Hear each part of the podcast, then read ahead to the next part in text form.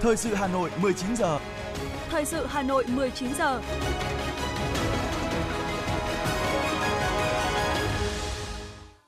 Kính chào quý vị và các bạn. Bây giờ là chương trình thời sự của Đài Phát thanh Truyền hình Hà Nội, phát trên sóng phát thanh tối nay thứ năm, ngày mùng 4 tháng 5 năm 2023. Chương trình có những nội dung chính sau đây. Các hoạt động của Thủ tướng Luxembourg Xavier Bettel trong chuyến thăm tại Việt Nam. Phó Bí thư Thành ủy, Chủ tịch Hội đồng nhân dân thành phố Nguyễn Ngọc Tuấn tiếp xúc cử tri quận Nam Từ Liêm trước kỳ họp thứ 5 Quốc hội khóa 15. Sau 4 năm không đổi, từ ngày hôm nay, giá bán lẻ điện sẽ tăng 3%. Ngược lại với giá điện, giá xăng và các mặt hàng dầu trong nước tiếp tục đi xuống. Từ hôm nay ngày 4 tháng 5, học sinh trên cả nước chính thức đăng ký dự thi tốt nghiệp trung học phổ thông năm 2023. Phần tin thế giới có những thông tin, lãnh đạo 11 nước với hơn 550 đại biểu sẽ tham dự hội nghị cấp cao ASEAN 42 diễn ra tại Indonesia từ ngày 9 đến ngày 11 tháng 5 tới. Liên Hợp Quốc yêu cầu đảm bảo an toàn cho công tác phân phối hàng viện trợ tại Sudan. Và sau đây là phần nội dung chi tiết.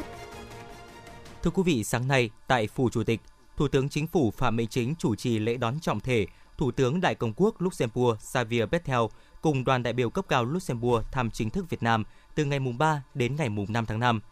Lễ đón được tổ chức trọng thể theo nghi thức dành cho người đứng đầu chính phủ nước ngoài thăm chính thức Việt Nam. Đây là chuyến thăm chính thức đầu tiên ngoài châu Âu của Thủ tướng Luxembourg trong năm 2023, đồng thời cũng là chuyến thăm Việt Nam lần đầu tiên của Thủ tướng Luxembourg trong hơn 20 năm vừa qua. Chuyến thăm diễn ra chỉ sau 5 tháng kể từ khi Thủ tướng Phạm Minh Chính thăm chính thức Luxembourg. Sau lễ đón chính thức, Thủ tướng Chính phủ Phạm Minh Chính đã hội đàm với Thủ tướng Xavier Bettel. Trong không khí cởi mở, chân thành, tin cậy, hai thủ tướng đã trao đổi toàn diện về tình hình kinh tế xã hội mỗi nước, quan hệ hợp tác song phương và các vấn đề khu vực quốc tế cùng quan tâm. Khẳng định tiếp tục phối hợp, ủng hộ lẫn nhau tại các diễn đàn đa phương và tổ chức quốc tế như khuôn khổ hợp tác ASEAN-EU, ASEM, Liên Hợp Quốc, nhất là trong thời gian hai nước cùng là thành viên Hội đồng Nhân quyền, đóng góp cho hòa bình, ổn định, hợp tác, phát triển tại khu vực và trên thế giới. Về vấn đề Biển Đông, hai bên tái khẳng định tầm quan trọng của việc bảo đảm hòa bình, ổn định, an ninh, an toàn và tự do hàng hải, hàng không tại Biển Đông, không sử dụng hoặc đe dọa sử dụng vũ lực, giải quyết tranh chấp bằng biện pháp hòa bình phù hợp luật pháp quốc tế, nhất là Công ước của Liên Hợp Quốc về luật biển năm 1982 UNCLOS, ủng hộ việc sớm thông qua Bộ Quy tắc ứng xử của các bên ở Biển Đông COC thực chất, hiệu lực và phù hợp với luật pháp quốc tế. Sau hội đàm, Thủ tướng Chính phủ Phạm Minh Chính và Thủ tướng Xavier Bettel đã chứng kiến lễ ký các văn kiện hợp tác trong lĩnh vực tài chính, đặc biệt là thỏa thuận đối tác chiến lược về tài chính xanh giữa Bộ Tài chính hai nước. Thưa quý vị, chiều nay Thủ tướng Chính phủ Phạm Minh Chính và Thủ tướng Luxembourg Xavier Bettel cùng tham Văn miếu Quốc tử giám Bảo tàng Mỹ thuật Việt Nam Tại Văn miếu Quốc tử giám, Thủ tướng Chính phủ Phạm Minh Chính đã giới thiệu tới Thủ tướng Luxembourg Xavier Bettel về lịch sử của Văn miếu Quốc tử giám, trường đại học đầu tiên của Việt Nam, được xây dựng từ gần 1.000 năm trước. Thủ tướng Phạm Minh Chính và Thủ tướng Luxembourg Xavier Bettel cùng tham quan nghe giới thiệu về Đại Trung Môn, Khuê Văn Các, Điện Đại Thành, các bia tiến sĩ, về vạn thế sư biểu Chu Văn An. Ghi sổ vàng lưu niệm, Thủ tướng Luxembourg Xavier Bettel bày tỏ cảm ơn chính phủ nhân dân Việt Nam đã dành cho ông sự đón tiếp nồng hậu, mong muốn tin tưởng mối quan hệ hợp tác giữa Đại Công quốc Luxembourg và Việt Nam mãi phát triển. Tiếp đó, Thủ tướng Chính phủ Phạm Minh Chính và Thủ tướng Xavier Bettel thăm Bảo tàng Mỹ thuật Việt Nam, nơi lưu giữ, nghiên cứu, siêu tầm và trưng bày 20.000 hiện vật, tác phẩm mỹ thuật, điêu khắc, hội họa, đồ họa có giá trị từ thời cổ đại đến giai đoạn cận hiện đại.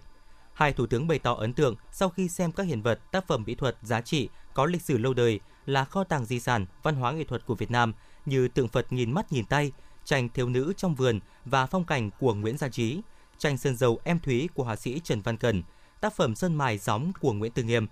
Mong muốn bảo tàng tiếp tục phát huy, thực hiện sứ mệnh nghiên cứu, siêu tầm, phục chế, trưng bày, giáo dục, truyền thông, các tài liệu, hiện vật, tác phẩm mỹ thuật tiêu biểu của Việt Nam. Trước đó vào sáng nay, đoàn đại biểu cấp cao Luxembourg đã đến đặt vòng hoa tưởng niệm các anh hùng liệt sĩ Việt Nam và đặt vòng hoa tưởng niệm tại Lăng Chủ tịch Hồ Chí Minh.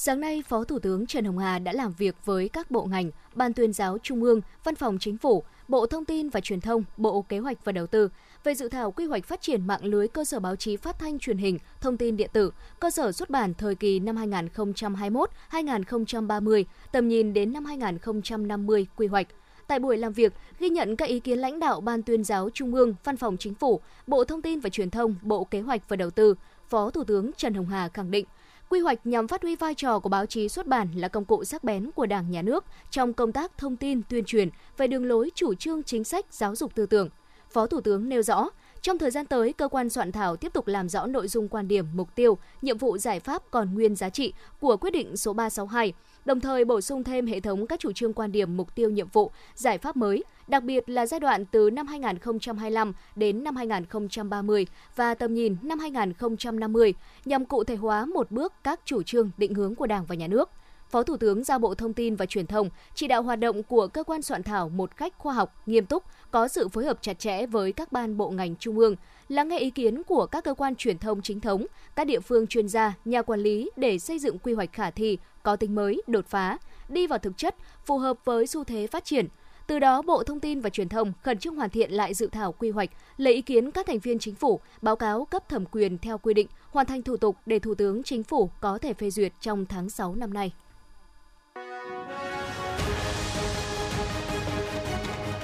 Thời sự Hà Nội, nhanh,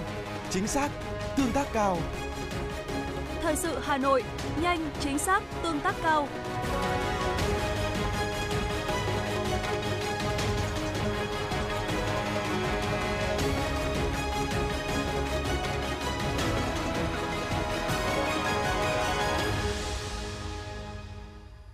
Xin được chuyển sang những thông tin của thành phố. Thưa quý vị, chiều nay, Phó Bí thư Thành ủy, Chủ tịch Hội đồng nhân dân thành phố, Phó trưởng đoàn đại biểu Quốc hội thành phố Nguyễn Ngọc Tuấn, Ủy viên Ban Thường vụ Thành ủy, Bí thư Quận ủy Thanh Xuân Bùi Huyền Mai cùng các vị đại biểu Quốc hội đơn vị bầu cử số 3 đã tiếp xúc cử tri quận Nam Từ Liêm trước kỳ họp thứ 5 Quốc hội khóa 15. Chủ tịch Hội đồng nhân dân thành phố, Phó trưởng đoàn đại biểu Quốc hội thành phố Nguyễn Ngọc Tuấn cảm ơn những ý kiến tâm huyết trách nhiệm của cử tri, đặc biệt trong góp ý xây dựng luật phải đi vào cuộc sống, kiên quyết kiên trì đấu tranh phòng chống tham nhũng, bảo đảm an ninh trật tự trên địa bàn thủ đô. Đồng chí yêu cầu các sở ngành liên quan và quận Nam Từ Liêm tập trung giải quyết các kiến nghị của cử tri thuộc thẩm quyền.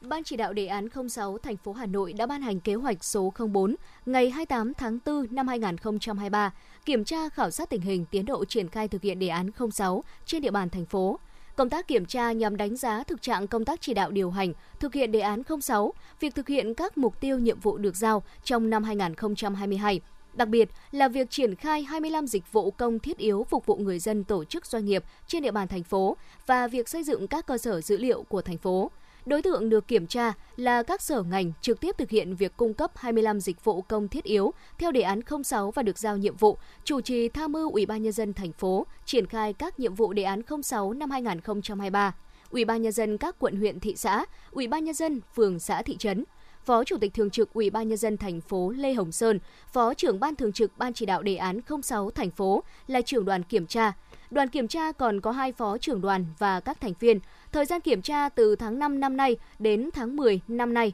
mỗi tháng dự kiến kiểm tra từ 7 đến 8 đơn vị địa phương. Hôm nay, Giám đốc Sở Y tế Trần Thị Nhị Hà làm trưởng đoàn kiểm tra liên ngành số 1 về an toàn vệ sinh thực phẩm của thành phố Hà Nội đã đi kiểm tra công tác bảo đảm an toàn thực phẩm trên địa bàn quận Nam Từ Liêm nhân tháng hành động vì an toàn thực phẩm năm 2023. Tại đây, đoàn đã kiểm tra bếp ăn bán chú của trường tiểu học Nguyễn Du, phục vụ 1.400 học sinh ăn bán chú. Qua kiểm tra tại bếp ăn của trường tiểu học Nguyễn Du, bà Trần Thị Nhị Hà cho rằng ban giám hiệu nhà trường và công ty trách nhiệm hữu hạn Hương Việt Sinh cần chọn lọc các đơn vị cung cấp thực phẩm chuyên nghiệp đáp ứng đầy đủ các tiêu chí về vệ sinh, an toàn thực phẩm. Thời gian tới, quận Nam Từ Liêm phải tổ chức các đoàn kiểm tra đột xuất để đánh giá đúng thực tế khách quan về công tác bảo đảm an toàn thực phẩm trên địa bàn quận nói chung và tại các trường tiểu học nói riêng. Đặc biệt, công tác kiểm tra cần chú trọng đến việc truy xuất nguồn gốc và chất lượng sản phẩm. Thưa quý vị và các bạn, sau hơn 2 năm triển khai thực hiện chương trình số 08 của Thành ủy khóa 17 về phát triển hệ thống an sinh xã hội, nâng cao phúc lợi xã hội, chất lượng cuộc sống của nhân dân thủ đô giai đoạn năm 2021-2025, 14 trên 27 chỉ tiêu của chương trình đã hoàn thành và hoàn thành vượt kế hoạch của cả nhiệm kỳ. Dịch bệnh COVID-19 cơ bản được kiểm soát, tạo tiền đề quan trọng để phục hồi và phát triển kinh tế xã hội, công tác bảo vệ, chăm sóc và nâng cao sức khỏe nhân dân được tăng cường. Thực hiện chương trình số 08 của Thành ủy, thành phố đã đẩy mạnh đầu tư phát triển mạng lưới cơ sở y tế, giáo dục đào tạo, trợ giúp xã hội phát triển, từng bước đáp ứng nhu cầu của nhân dân. Trong đó, Hội đồng Nhân dân thành phố đã ban hành nghị quyết số 02 ngày 8 tháng 4 năm 2022 về đầu tư xây dựng cải tạo trường học công lập để đủ điều kiện đạt chuẩn quốc gia, nâng cấp hệ thống y tế và tu bổ tôn tạo di tích trong giai đoạn 2022-2025 và các năm tiếp theo với tổng mức đầu tư hơn 49.000 tỷ đồng. Nhiều dự án đã khởi công, đang hoàn thiện để đưa vào sử dụng – thành phố cũng đã trao tặng các xuất quà cho đối tượng chính sách ưu đãi người có công, người nghèo, đối tượng bảo trợ xã hội, người cao tuổi, cán bộ nghỉ hưu mất sức, người lao động có hoàn cảnh khó khăn, trẻ em có hoàn cảnh đặc biệt và các đối tượng khó khăn khác với tổng kinh phí hơn 800 tỷ đồng, trong đó nguồn vận động xã hội hóa chiếm 15,1%. Bí thư quận ủy Tây Hồ Lê Thị Thu Hằng cho biết. À, phát huy truyền thống quý báu của dân tộc với đạo lý uống nước nhớ nguồn, ăn quả như kẻ trồng cây và tinh thần tương thân tương ái à, trên địa bàn quận cũng đã xuất hiện nhiều tập thể cá nhân với những hành động thiết thực hiệu quả có nhiều cách làm hay, nhiều mô hình sáng tạo linh hoạt phù hợp với tình hình thực tế của địa phương của đơn vị với những nghĩa cử cao đẹp, giàu tính nhân văn và có sức lan tỏa lớn, và qua đó cũng đã huy động sức mạnh của cả hệ thống chính trị và toàn dân trong việc chăm lo, đảm bảo an sinh xã hội. Theo tiêu chuẩn nghèo và cận nghèo của thành phố thì Tính đến nay thì toàn quận à, Tây Hồ cũng chỉ còn có 5 hộ cận nghèo với 11 nhân khẩu và chúng tôi trong dự kiến trong năm nay thì cũng sẽ xóa à, với à, cái với 5 hộ này. Cùng với đó, Mặt trận Tổ quốc Việt Nam và các tổ chức chính trị xã hội thành phố đã phát huy vai trò chủ động trong công tác tuyên truyền, vận động nhân dân thực hiện các phong trào, đồng thời tăng cường giám sát, triển khai các hoạt động đảm bảo an sinh xã hội trên địa bàn thành phố. Đặc biệt, chương trình tín dụng chính sách được đẩy mạnh, góp phần tạo việc làm, thu nhập ổn định, hỗ trợ các đối tượng vượt qua khó khăn của dịch bệnh COVID-19, khôi phục sản xuất kinh doanh, cải thiện và nâng cao đời sống nhân dân. Từ đó, đời sống vật chất, tinh thần của người dân ngày càng được nâng cao, thu nhập bình quân đầu người năm 2022 ước đạt 6 triệu 227 nghìn đồng một người một tháng, bằng 103,7% so với năm 2021. Phó Bí thư Thành ủy, Chủ tịch Hội đồng nhân dân thành phố, trưởng ban chỉ đạo chương trình số 08 của Thành ủy Nguyễn Ngọc Tuấn nhận định. Hiện nay theo thống kê các đồng chí đây là 113 văn bản trong cái chỉ đạo điều hành để các đồng chí cũng thấy là cái sự quyết tâm vào của các cấp các ngành của cả hệ thống chính trị trong việc triển khai chương trình. Thế và ban chỉ đạo thì thường trực ban chỉ đạo chương trình thì định kỳ thường xuyên tổ chức các hội nghị theo cái quy chế để đôn đốc các cái sở ngành các cái đơn vị để thực hiện rồi các cái quận huyện. Thế và có thể nói là cũng rất nhiều các cái nội dung mà chúng ta đã có các cái nội dung liên quan đến các cái cuộc họp chuyên đề. Thế và cũng thưa các đồng chí là chúng ta cái chương trình của chúng ta cũng đã thống nhất với nhau rồi. Đó là cái việc mà trong một cái chương trình khi mà chúng ta thực hiện triển khai thì chúng ta không để cái việc mà cái công tác kiểm tra chúng ta để đến gần đến cuối nhiệm kỳ thì chúng ta mới đi kiểm tra. Đấy, chúng ta cũng ban chỉ đạo cũng đã tổ chức hai cái đoàn kiểm tra đi kiểm tra tại 8 quận huyện thị xã và cũng như là báo cáo của các quận huyện thị xã. Thì cái này cũng là một cái quan điểm cũng mới. Tuy nhiên, bên cạnh những kết quả đạt được, vẫn còn 3 chỉ tiêu đạt thấp gồm số giường bệnh trên vạn dân, số bác sĩ trên vạn dân, tỷ lệ người dân được quản lý sức khỏe quyết tâm hoàn thành toàn diện các mục tiêu chỉ tiêu của chương trình số 08. Ban chỉ đạo chương trình đề nghị các cấp các ngành tiếp tục tăng cường công tác thông tin tuyên truyền về mục đích ý nghĩa, nội dung và các chỉ tiêu của chương trình để các cấp các ngành và mọi người dân hiểu, đồng tình hưởng ứng. Qua đó có thêm nhiều giải pháp, cách làm hay, sáng tạo trong việc phát triển hệ thống an sinh xã hội, nâng cao phúc lợi xã hội, chất lượng cuộc sống của nhân dân. Trong quá trình triển khai, phải nhận thức đầy đủ và thực hiện đúng nguyên tắc dân là gốc thì khó khăn nào cũng sẽ vượt qua.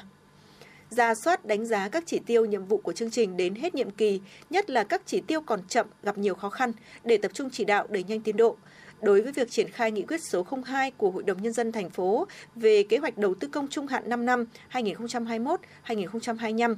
cần quan tâm ưu tiên nguồn lực đầu tư cơ sở hạ tầng, phát triển kinh tế xã hội, khu vực đồng bào dân tộc thiểu số miền núi để thu hẹp dần khoảng cách thu nhập giữa thành thị nông thôn và miền núi của thành phố. Tiếp tục phát huy vai trò của Mặt trận Tổ quốc Việt Nam và các tổ chức chính trị xã hội trong công tác giám sát, phản biện xã hội và huy động các nguồn lực phục vụ công tác an sinh xã hội đa dạng hóa các nguồn lực, đẩy mạnh xã hội hóa trong việc thực hiện các chính sách xã hội hỗ trợ các đối tượng có hoàn cảnh khó khăn, tiếp tục thực hiện tốt công tác phòng chống dịch bệnh, đặc biệt là dịch COVID-19 đang có chiều hướng diễn biến phức tạp, không để bị động bất ngờ trong mọi tình huống, thực hiện tốt công tác bảo vệ và chăm sóc sức khỏe nhân dân.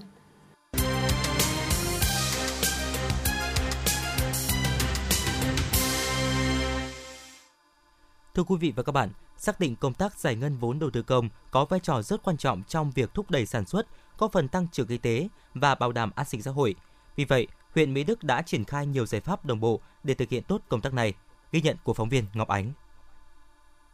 Dự án cải tạo nâng cấp đường Đục Khê đi Tiên Mai, huyện Mỹ Đức giai đoạn 2 đang được triển khai với mục tiêu giảm ùn tắc giao thông tại xã Hương Sơn vào những lúc cao điểm của lễ hội chùa Hương. Dự án có chiều dài 2 km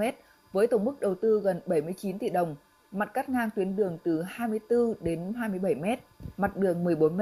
khởi công từ tháng 1 năm 2022, dự kiến đến tháng 9 năm 2023 sẽ hoàn thành. Dù gặp khó khăn không thể thi công dự án trong đợt cao điểm lễ hội chùa Hương, nhưng đơn vị thi công đang nỗ lực để hoàn thành dự án đúng như cam kết với chủ đầu tư. Ông Trịnh Văn Hoàng, công ty cổ phần Trung Thành Việt Nam cho biết. Nói chung là về à, khối lượng công việc ở trên hiện trường đến giờ này thì đã đạt được con số khoảng à, 90%, trên 90% khối lượng theo hợp đồng là một. Hai nữa, vừa rồi là liên quan đến cái à, việc phục vụ lễ hội chùa Hương thì đơn vị sẽ cố gắng để đảm bảo cái việc à, giải thảm đường cũng như đảm bảo giao thông để cho phục vụ lễ hội chùa Hương. Về máy móc, thiết bị cũng như nguyên vật liệu là đơn vị à, đã bố trí đầy đủ hết rồi chỉ chờ cho lễ hội chùa Hương hết khách là đơn vị tập trung thi công rất nhiều mũi để đảm bảo đúng tiến độ thi công là sẽ hoàn thành. Cũng là một dự án trọng điểm của huyện Mỹ Đức, tuyến đường Phi Lao tỉnh lộ 19 đến trạm bơm xã Đốc Tín hiện đang thi công các hạng mục như kè nền đường, thi công hệ thống mương tưới, rãnh thoát nước. Do vừa thi công vừa phải đảm bảo nước tưới tiêu cho sản xuất nông nghiệp, lại phải đảm bảo an toàn giao thông trên tuyến nên việc thi công của nhà thầu hết sức khó khăn nhưng các đơn vị đang phấn đấu hoàn thành vào tháng 12 năm 2023. Ông Hà Văn Linh, chỉ huy trưởng công trình cho biết. Chúng tôi nhận mặt bằng từ tháng 2 năm 2023 thì được sự quan tâm của lãnh đạo xã cùng với sự ủng hộ bà con nên là mặt bằng thì rất là thuận lợi không ảnh hưởng gì vì thế là hiện bây giờ chúng tôi đã làm để đạt được 25% tiến độ và cũng cố gắng là sẽ hoàn thành trước Tết Nguyên đán 2024. Cái về an toàn giao thông thì chúng tôi đã làm việc với Ủy ban nhân dân xã có thông báo trên loa cùng với làm việc với trường các trường cấp 1, cấp 2 tiểu học mẫu giáo ở trên địa bàn là thông báo là khi công trình hoạt động là phân luồng cấm học sinh đi vào cái phạm vi mình thi công còn tất cả những đầu đường và những ngã ngã ba ngã tư là chúng tôi có đặt biển báo và căng dây an toàn để tránh trường hợp học sinh và uh, bà con đi vào những cái phạm vi nguy hiểm Huyện Mỹ Đức đang bám sát tình hình triển khai các dự án nhận diện khó khăn để giải quyết kịp thời. Việc đôn đốc các dự án còn góp phần đảm bảo tiến độ giải ngân đầu tư công của huyện cũng như thực hiện mục tiêu chung của thành phố là đến hết tháng 6 năm nay, kết quả giải ngân đầu tư công đạt khoảng từ 40 đến 45%, phấn đấu cả năm 2023 đạt từ 95 đến 100%. Ông Vương Quang Hợp, Phó Giám đốc Ban Quản lý Dự án Đầu tư xây dựng huyện Mỹ Đức cho biết. Ờ, đối với việc ờ, giải ngân ờ, không đạt như kỳ vọng, thứ nhất là do nguyên vật liệu tăng cao so với mọi năm và thứ hai là do đối với huyện Mỹ Đức là một huyện đặc thù có lễ hội chùa Hương cho nên các dự án và đặc biệt là các dự án giao thông có Ờ, liên quan đến khu vực gần lễ hội thì chúng tôi phải tạm dừng thi công hoặc là hạn chế thi công, vừa phải đảm bảo an toàn giao thông, vừa phải đảm bảo vệ sinh môi trường ờ, để ờ, phục vụ tốt cho lễ hội chùa Hương. Cho nên là cái công việc thi công cũng sẽ có phần khó khăn và bị gián đoạn. Và trong cái quá trình thực hiện thì sắp tới thì chúng tôi sẽ yêu cầu các đơn vị đẩy nhanh tiến độ thi công để đảm bảo đúng theo kế hoạch và vượt kế hoạch đã đề ra.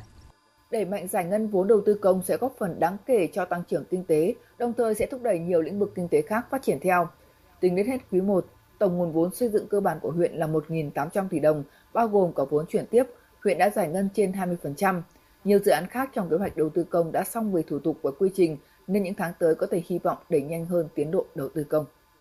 Tiếp tục là những thông tin kinh tế đáng chú ý. Thưa quý vị, sau 4 năm không đổi, từ ngày hôm nay, giá bán lẻ điện bình quân sẽ tăng 3% lên mức 1.920,37 đồng 1 kWh, chưa bao gồm thuế VAT.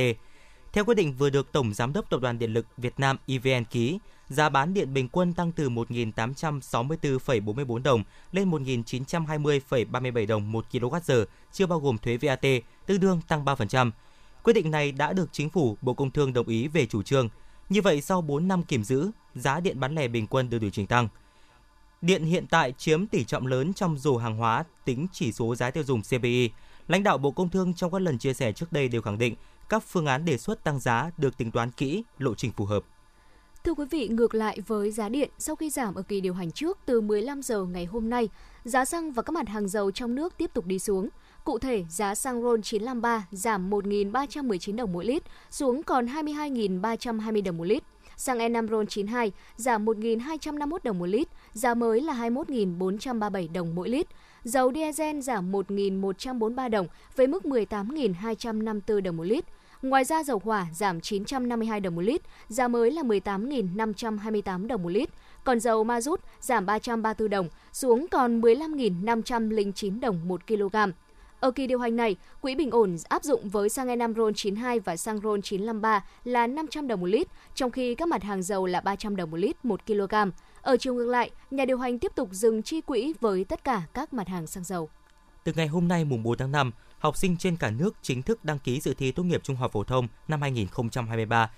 Theo quy định của Bộ Giáo dục và Đào tạo, học sinh đang học lớp 12 đăng ký dự thi trực tuyến. Thí sinh tự do đăng ký dự thi trực tiếp tại các điểm đăng ký dự thi do Sở Giáo dục Đào tạo quy định. Sở Giáo dục Đào tạo Hà Nội đã công bố danh sách 30 điểm tiếp nhận hồ sơ đăng ký dự thi của thí sinh tự do.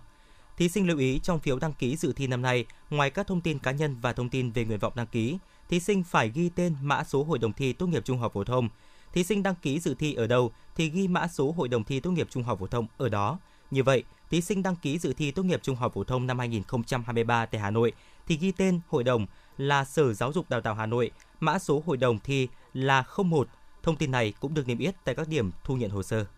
Theo hướng dẫn mới của Bộ Y tế sẽ có thêm đối tượng lịch tiêm chủng các vaccine được đưa vào chương trình tiêm chủng mở rộng trong thời gian tới. Các vaccine được đưa vào chương trình tiêm chủng mở rộng là dựa trên cơ sở khuyến cáo của Tổ chức Y tế Thế giới WHO, Hội đồng Tư vấn Sử dụng Vaccine Bộ Y tế và tình hình dịch tễ các bệnh truyền nhiễm tại Việt Nam. Thời báo Văn học nghệ thuật thuộc Liên hiệp các hội văn học nghệ thuật Việt Nam tổ chức phát động cuộc thi sáng tác tiểu thuyết lần thứ nhất giai đoạn 2023-2025.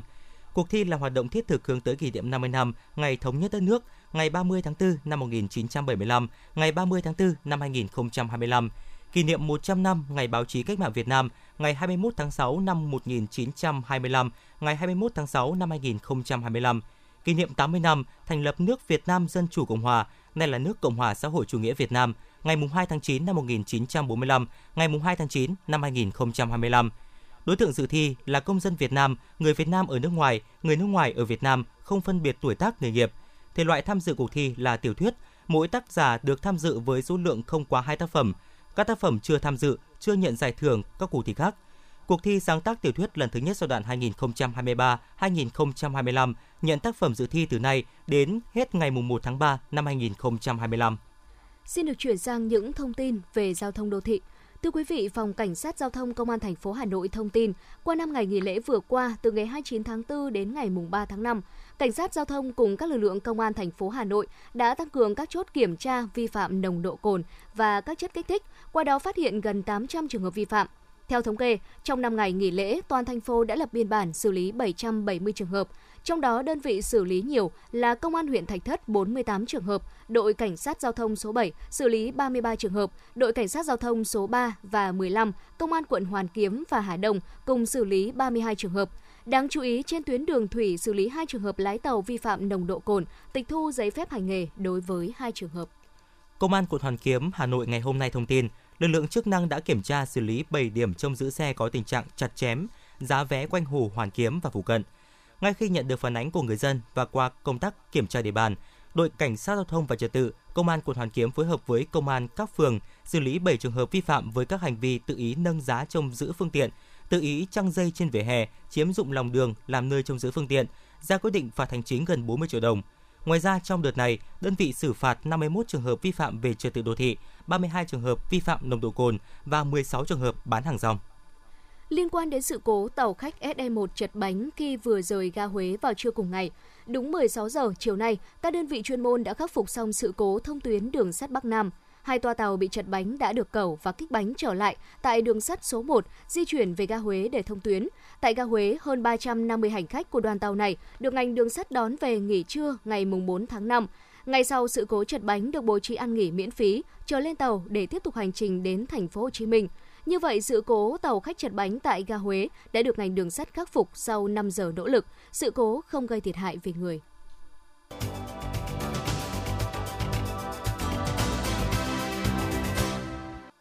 Xin được chuyển sang phần tin quốc tế. Thưa quý vị, lãnh đạo 11 nước với hơn 550 đại biểu chính thức sẽ tham dự hội nghị cấp cao ASEAN 42 diễn ra tại Indonesia từ ngày 9 đến ngày 11 tháng 5 tới.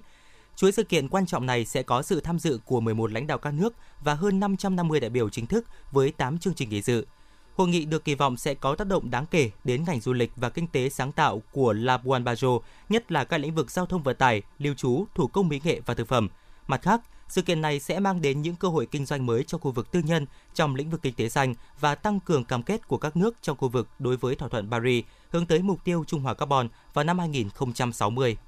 Hàn Quốc, Mỹ và Nhật Bản đã tăng cường phối hợp an ninh trong bối cảnh Bình Nhưỡng gia tăng các mối đe dọa từ vũ khí hạt nhân và tên lửa qua các vụ thử vũ khí khiêu khích trong năm nay. Trước đó, Chủ tịch Hội đồng Tham mưu trưởng Liên quân Hàn Quốc, tướng Kim Jong-kim đã thăm một đơn vị chống tên lửa của các lực lượng Mỹ tại Hàn Quốc – Chuyến thăm diễn ra trong bối cảnh Hàn Quốc và Mỹ đang nâng cao tinh thần sẵn sàng trước các mối đe dọa quân sự từ Triều Tiên. Đây là lần đầu tiên một Chủ tịch Hội đồng Tham mưu trưởng Liên quân Hàn Quốc thực hiện chuyến thăm công khai tới căn cứ này.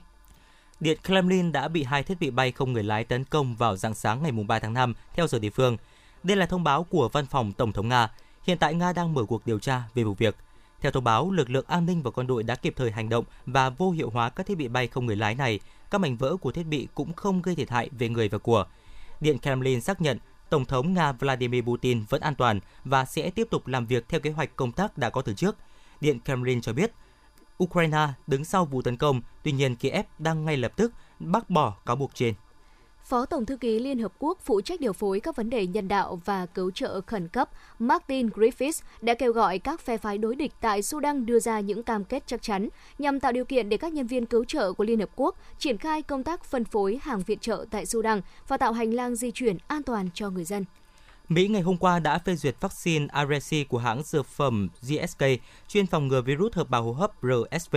Loại virus có thể gây ra triệu chứng nghiêm trọng ở trẻ sơ sinh và những người trên 60 tuổi, qua đó trở thành quốc gia đầu tiên trên thế giới phê chuẩn vaccine này. Virus hợp bào hô hấp RSV là một loại virus gây nhiễm trùng phổi và đường hô hấp, gây viêm tiểu phế quản và viêm phổi. Virus RSV đi vào cơ thể qua mắt, mũi hoặc miệng. Bệnh phát triển mạnh vào mùa đông, xuân và xuân hè. Tính đến ngày 3 tháng 5, ít nhất 135 người đã thiệt mạng tại hai quốc gia tại Trung Phi là Rwanda và Uganda do lũ lụt bất ngờ và sạt lở đất – Tại Rwanda đã ghi nhận ít nhất 129 người thiệt mạng tại khu vực phía Bắc và phía Tây. Đây có thể là số người chết do thảm họa cao nhất từng được ghi nhận ở Rwanda trong thời gian ngắn. Còn tại một khu vực miền núi của nước láng giềng Uganda gần biên giới với Rwanda, ít nhất là 6 người đã thiệt mạng trong đêm ngày thứ Tư, hàng trăm người đã phải di rời. Cơ quan khí tượng Rwanda cho biết nước này dự kiến sẽ đón lượng mưa trên mức trung bình trong tháng năm này.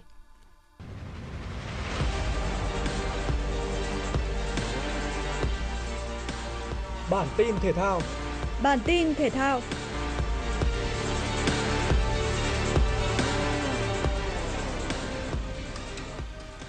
Dạng sáng nay, các trận đấu bù của vòng 28 giải Ngoại hạng Anh đã diễn ra với những trận đấu có sự góp mặt của Manchester City và Liverpool.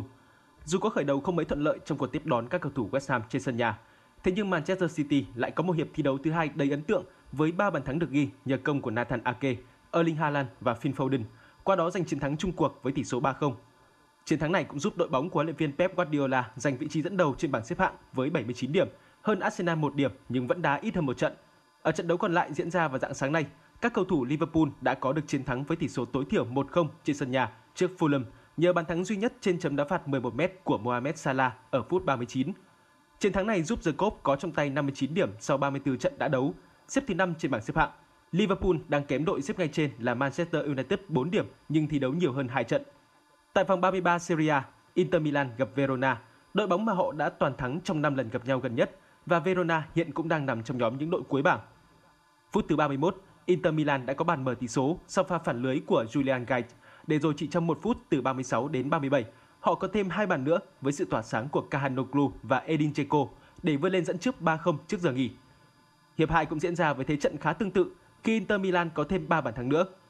Lautaro Martinez lập công phút thứ 55, kế đến là Edin Dzeko hoàn tất cú đúp và đến phút bù giờ cuối trận, Lautaro Martinez một lần nữa ghi tên mình lên bảng điện tử để hoàn tất chiến thắng đậm với tỷ số 6-0 cho Inter Milan. Chiến thắng này giúp Inter Milan vượt qua Atalanta để vươn lên vị trí thứ tư trên bảng xếp hạng. Trong khi ở trận đấu cùng giờ, đội bóng cùng thành phố AC Milan không có được niềm vui tương tự khi họ phải chia điểm ngay trên sân nhà sau kết quả hòa thất vọng 1-1 trước đội bóng đang có nguy cơ lớn xuống hạng là Cremonese. Ở một diễn biến khác, Juventus đánh dấu sự trở lại của mình bằng cuộc tiếp đón Lecce trên sân nhà. Trước cuộc đối đầu với Lecce tại vòng 33 giải vô địch quốc gia Italia, phong độ của Juventus là không tốt khi đội bóng của huấn luyện viên Allegri đã không biết tới chiến thắng trong 5 trận gần nhất. Thậm chí 3 trong số đó là những thất bại đáng quên trước Sassuolo, Napoli hay Inter Milan. Bởi vậy, trận đấu với đội bóng nằm trong nhóm cuối bảng xếp hạng Lecce sẽ là cơ hội không thể tốt hơn để Juventus có thêm điểm số trong thời điểm này.